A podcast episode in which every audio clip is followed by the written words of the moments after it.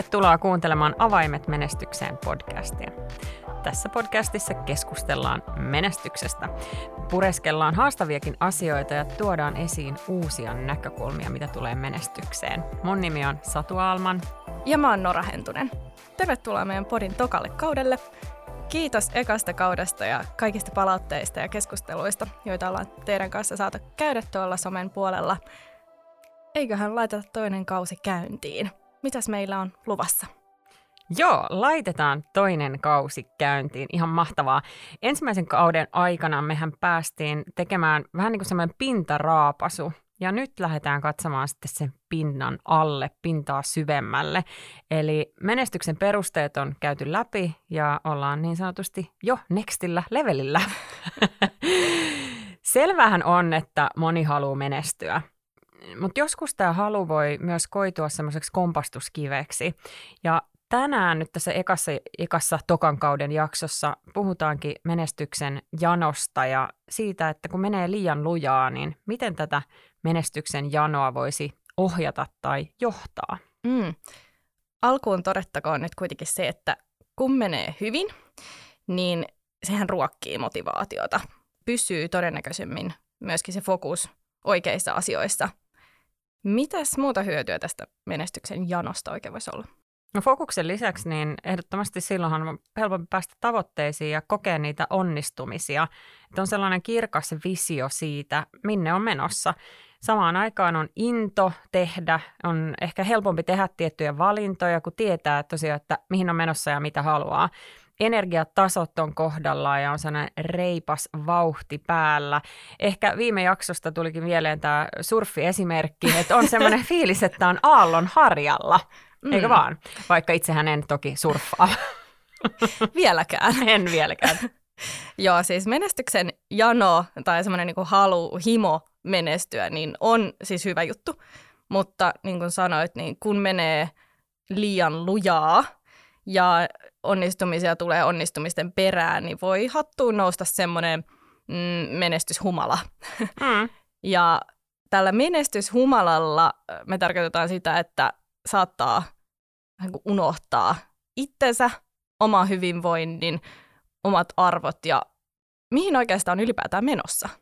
Joo, et tippuu sieltä aaloharjalta, että voi oikeasti tapahtua niin, että menee niin lujaa ja se niin sanottu jano kostautuu sitten siinä arjessa ja yhtäkkiä huomaa, että onkin ottanut kenties liian isoja riskejä, lähtenyt laukalle ja jalat ei ole enää siellä maassa. Joo, ja kun homma lähtee laukalle, niin unohtaa muutkin ihmiset ympäriltään, saattaa laiminlyödä ihmissuhteita ja saattaa laiminlyödä myöskin sitä verkostoa, joka auttaa siinä menestyksen polulla. Eli ikään kuin alkaa itse pilaamaan sitä omaa menestystään valitettavasti. Mm. Et siitä huumasta tai humalasta on tullut se, tätä on menestys. Mm. Ja ei enää näe e, kauemmas. Ei näe, elää siinä niin siinä hetkessä, että se koituu sitten kohtaloksi. Joo, että se semmoinen jatkuva hypertila ajattelee, että tämä on nyt se juttu, mistä elämässä on kyse, että mulla on koko ajan semmoinen wuu, Mm. Aivan. Ja hetkellisesti totta kai, se on ihan loistavaa. Mutta että sä voit itse ruveta, ei pelkästään se sun verkosto ja ne muut ihmiset kärsi siitä, mutta myöskin itse ihan fyysisesti ja henkisesti voi ruveta kärsimään siitä liian pitkälle menneestä menestyshumalasta. Mm, siis esimerkiksi uniongelmat. Todellakin. Sä oot semmoisessa hypertilassa ihan koko ajan. Ja saatat itse asiassa alkaa voimaan huonosti ja sitten salailemaan muilta sitä, että hei, näyttää ul- ulospäin siltä, että mulla menee ihan hyvin, mutta se ei ole itse totta. Mm. Ja varmasti se on vaikeaa myöntää A itselleen ja B sitten muille, että hei, että tämä ei olekaan ehkä enää sitä tervettä menestystä, tämä fiilis. Ja sitten pitkittää sitä just yrittää pitää niitä kulisseja yllä kauan ja hartaasti. Ei halua olla se epäonnistuja. Mm, just koska se hävettää. Siis että ei halua myöntää, että uh, mä en oikeastaan olekaan menestynyt, niin se voi tuntua niin pahalta jo pelkästään sen asian myöntäminen, että paljon mieluummin pitää sitä kulissia yllä. Kyllä.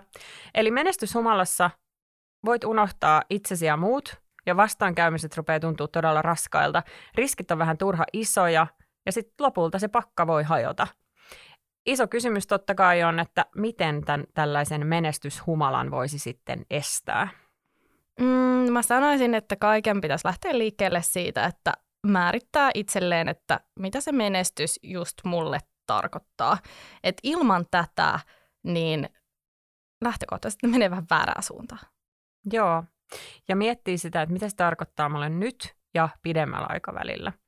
Ja sillä tavalla sitten pääsee toivottavasti käsiksi siihen, että miten johtaa itseään siinä arjessa, siinä hetkessä, jotta ei ammu yli. Mm, miten asettaa järkeviä tavoitteita. Ollaan puhuttu tavoitteiden relevanttiudesta esimerkiksi. Mm. Se, että osaisi peilata, että kannattaako mun just nyt tätä asiaa tavoitella. Joo, ja käyt itsesi kanssa sellaista niin kuin valmentavaa keskustelua siitä, että missä mennään, mutta myöskin siitä, että jos tulee ja kun tulee epäonnistumisia, niin miten sä käsittelet niitä, kuin myös onnistumisia. Että sulla on semmoinen touchi siihen, että minä johdan, eikä niin, että ne asiat tai tapahtumat johtaa sua, tai että ne vaan vahingossa tapahtuu sulle. Niin, just, että tapahtuuko asiat mulle vai teinkö minä asioita, että onko mä kontrollissa vai onko vaan kyydissä istuja. Ja tähän liittyy semmoinen just suhde itseensä, että onko sitä semmoista peiliin katsomisen taitoa.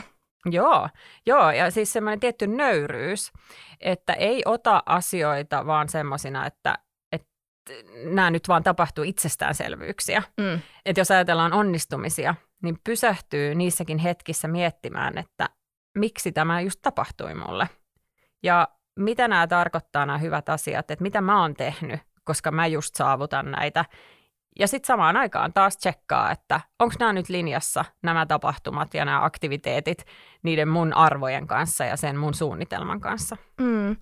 Muistuttaisin myös sellaisesta armollisuudesta, että joka päivä ei voi päästä tavoitteeseen tai joka päivä ei voi olla huippusuoritus tai olla muuten ihan huipputikissä.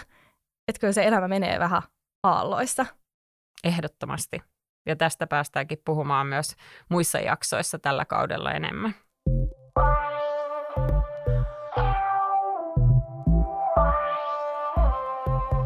Mitä mieltä sä oot? Joutuuko menestyjät luopumaan ja uhraamaan paljon asioita? No paljon on totta kai aina se kysymys, että subjektiivinen käsite, mutta kyllähän muut voi kauhistella, kun joku joutuu luopumaan ja uhraamaan asioita. Että varmasti tietyllä tasolla menestyjä joutuukin luopumaan, mutta sä et saa kärsiä siitä. Että se ainoa, millä oikeasti on väliä, että koet sä itse luopuvasi ja uhraavasi jatkuvasti. Että jos sä koko ajan koet, että sä joudut tekemään isoja kompromisseja asioista, jotka on sulle oikeasti tärkeitä, niin tavoitteletko sä silloin sit oikeastaan oikeita asioita? Mm.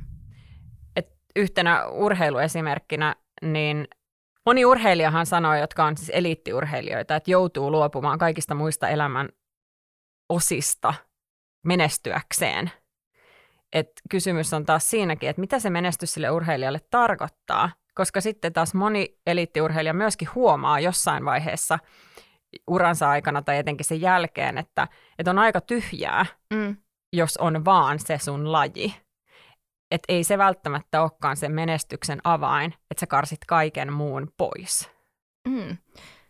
Toki urheilijalla etenkin voisin kuvitella, että sen urheiluuran jälkeen se, mitä menestys tarkoittaa, niin saattaa muuttua. Ja sekin on oikeastaan ihan ok, että elämän aikana on vaiheita, milloin menestys tarkoittaa vähän eri asioita. Ja mm. luonnollisesti silloin karsii tai uhraa eri, eri juttuja. Ää, mä itse huomaan, että mulla etenkin on sellaisia kausia, kun teen paljon töitä. Se, että mulla on oma yritys ja siihen liittyvät ambitiot, niin se on mun oma valinta. Ja se on mun oma valinta käyttää siihen ehkä enemmän aikaa ja energiaa kuin joku toinen käyttäisi. Ja kyllähän siitä sanotaan, että yrittäminen ei ole ihan jokaiselle. Mm. Mutta kuitenkin jokaiselle sopivaa on se oman intohimon eteen asioiden tekeminen, oman intohimojen seuraaminen, niin sitten jos se mun yrittäminen liittyy mun intohimoon, niin se pitäisi olla ihan yleisesti hyväksyttävää ja, ja ok tehdä näin. Toki sitten tuota, kun on ollut kuormittavia ajanjaksoja, niin silloin tarvii vähän enemmän lepoa. Ja itse asiassa huomaan itse, että tarvitsen lepoa koko ajan aika paljon. Mm-hmm. että että tota, tykkään nukkua pitkät yöunet ja muutenkin palautua. Ja ja sitten levon tarpeen vuoksi niin on saattanut jättää jotain menoja väliin.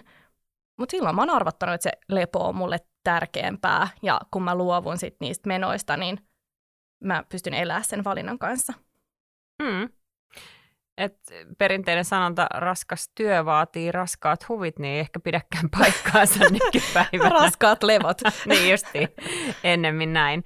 Öm, kyllä, totta on se, että moni ihminenhän peilaa niitä sun tekemiä valintoja ja katsoo niitä sieltä omien linssiensä ja omien arvojensa kautta. Ja sen takia just saattaa pitää niitä niin kuin täysin epäsopivina tai hulluina. Mm. Mutta täytyy aina muistaa se, että meistä jokainen kuitenkin elää sitä omaa elämäänsä niillä omilla ehdoillaan.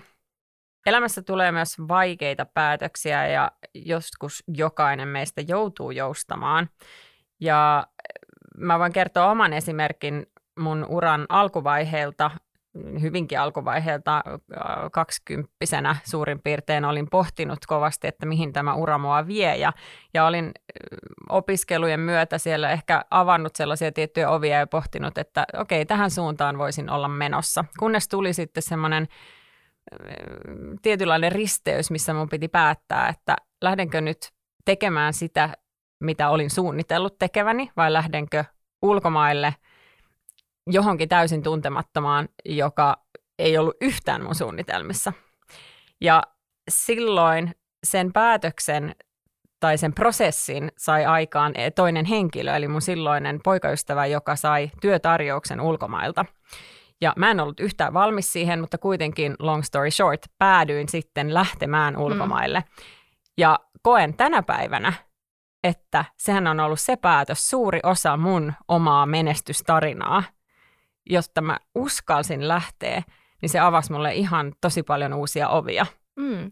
Se joudut samaan aikaan luopumaan kuitenkin aika mm. mo- monista asioista ja siitä, että läheiset ja ystävät tois joka päivä läsnä sun elämässä muun kuin FaceTimein mm. kautta. Niin, jota ei silloin kyllä edes jota, käytetty. Yes. Huom, olen details, details. Joo. Um, Miten sulla, onko sulla tällaisia henkilökohtaisia esimerkkejä tullut uran valrelta?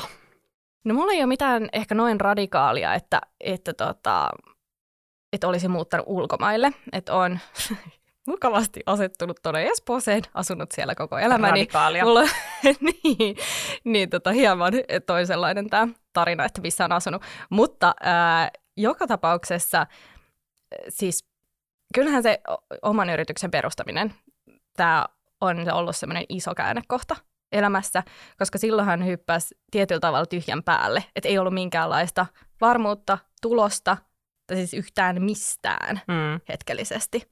Ja nopeastihan se homma lähti siitä käyntiin, mutta kyllä se vaati sitä, että oli iso luotto itseensä ja siihen, mitä on lähtemässä tekemään ja uskalsi tehdä sen hypyn. Uskalsi oikeastaan uhrata nimenomaan sen varmuuden. Että mm. enhän mä uhrannut varsinaisesti ole niin kuin sun tarinassa tämä jättäminen kodin, perheen, kaiken tutun mm. jättäminen taakse, mutta mulla oli siis edelleen kuitenkin mun tukijoukot, mun koti ja tällaiset peruspalikat, mutta se turva, taloudellinen turva, elanto, se oli hetkellisesti kysymysmerkki. Niin onhan se toki aika iso riski. On, on todellakin. Ja silloinkin varmasti monta kertaa tulee sellaisia kysymyksiä, että teenkö mä nyt oikeita valintoja. Ja mä luulen, että monessa tällaisessa stepissä, mikä elämässään ottaa, niin syytä on just kääntyä takaisin niihin omiin arvoihin ja miettiä, että kenen takia mä teen näitä valintoja. Ettei käy niin, että sitten jossain vaiheessa huomaa, että onkin tehnyt valintoja vain niiden muiden takia, mitä muut mm. odottaa sulta. Ja sen takia mielestäni on hyvä esimerkki toi sun firman perustaminen myöskin, että sä oot uskonut siihen, mikä on sulle tärkeää. Kyllä, ja toki nyt kun katsot taaksepäin, niin olin ehkä hieman naivi silloin, mutta toisaalta se, että kun ei tiennyt, mitä pitäisi pelätä, niin ei myöskään pelännyt, että sitten teki vaan rohkeasti. Mutta tuosta luopumisesta mulle tuli vielä sellainen ajatus, että jos luovuttuaan tai uhrattuaan, ihan kumpaa termiä haluan nyt käyttää, luovuttuaan jostain ja kun katsoo taakse, niin kaipaa takaisin jatkuvasti. Että kaipaa jotain sitä, mistä on luopunut, niin silloin olisi hyvä – pysähtyy ja miettii, että kyken, kykenenkö mä jättämään taakse ton menneisyyden. Tai sitten se on nimenomaan sellainen wake up call, että ei hemmetti, että mä oon koko ajan tavoitellut ihan vääriä asioita, koska mulla on näin paha olla koko ajan ja mä kaipaan jotain tuolta mun menneisyydestä, että haluan vaan matkustaa ajassa taaksepäin. Joo, ja eikä se ole epäonnistumista. Sehän on ihan loistavaa, että tulee se wake up call, koska jossain vaiheessa sun pitää tehdä se muutos, vaikka se olikin se muutos taaksepäin. Mm. Tästä itse asiassa mulla tuli mieleen Minna Parikka, mm. joka ilmoitti lopettavansa, mutta sitten ehkä vuosi myöhemmin, mulla on ehkä aikajana vähän kadoksissa, mutta vuosi, sanoisin, että siinä oli ehkä vuosi, kun hän ilmoitti palaavansa takaisin. Joo. Ja moni sitten mietti, että oliko tämä nyt vain joku PR-temppu. Mm. Mutta mä uskon, että, että Minna on kuunnellut niissä hetkissä, että miltä hänestä nyt tuntuu. Ja sitten vuosi myöhemmin hänestä tuntuu, että hei, itse asiassa mä haluankin takaisin. Että et kyllä se on mulle niin tärkeää toteuttaa itseäni tämän yrityksen kautta, suunnittelun kautta. Niin hei, so what? Saa palata takaisin, jos siltä tuntuu. Todellakin. Tästä täytyy kertoa nyt yksi esimerkki mun omasta urasta, vaikka en olekaan ihan sen kaliberin yrittäjä ehkä, tai siellä sfääreissä kuin Minna Parikka näin julkisuuden kannalta. Mutta siis mä oon ollut yrittäjä kahteen otteeseen mun uralla, eli mä oon niin ensimmäisen kerran pistänyt oman firman pystyyn asuessani Dubaissa. Ja silloin mä muistan, mua haastateltiin yhteen semmoiseen YouTube-juttuun, että kysyttiin, että mitä, mikä on niin pahin tämmöinen epäonnistuminen, mitä voi tulla aloittelevalle yrittäjälle. Ja mä sanoin, että ei mikään, koska sulla on aina mahdollisuus tehdä jotain muuta. Että jos tämä ei onnistu, niin tämä on yksi kokemus muiden rinnalla. Ja sit sitä on mielenkiintoista miettiä, koska mä sitten päädyin sen jälkeen tekemään päätöksen, kun muutettiin takaisin Tukholmaan, että hei, että mä menenkin nyt töihin jollekin, enkä mm. jatkakaan yrittäjänä, koska se tuntuu vaan siltä, että mun täytyy ottaa nyt aika lisä. Ja sen jälkeen mä palasin uudelleen yrittäjäksi, enkä edelleenkään koe, että tässä olisi mikään mennyt väärin, vaan että mä katselin ja mietin, ja nyt se tuntuu juurikin siltä, nyt nämä viimeiset kolme-neljä vuotta, mitä tässä kohtaa on niin pähkäilty yrittäjän elämää, niin on mennyt ihan nappiin. Mm. No mutta tosi hyvä pointti. Ja ehkä tässä niin menestyksen janossa kyse onkin siitä, että sä menet sinne, mistä löytyy vettä. Jep, hyvin sanottu. Eli menestyksen tavoittelu ja menestyksen jano niin sanotusti, niin eihän ne ole huonoja asioita. Mutta jos se lipsahtaa humalan puolelle, niin sitten vaan tulee krapula. Mm. Mm. Ja nyt on puhuttu janosta, nyt on puhuttu humalasta ja vedestä. Öö, on luontevaa jatkaa tästä sitten polttoaineisiin. Eli seuraavassa jaksossa me keskustellaan menestyjän polttoaineista ja mitä ne oikein ovat. Tosi kiva, kun sä oot tässä meidän podcast-matkassa mukana ja jatketaan ihmeessä näitä keskusteluja somessa, Instagram at menestyspodcast. Kiitoksia kaikille ja ensi viikkoon. Morjens! Moi moi!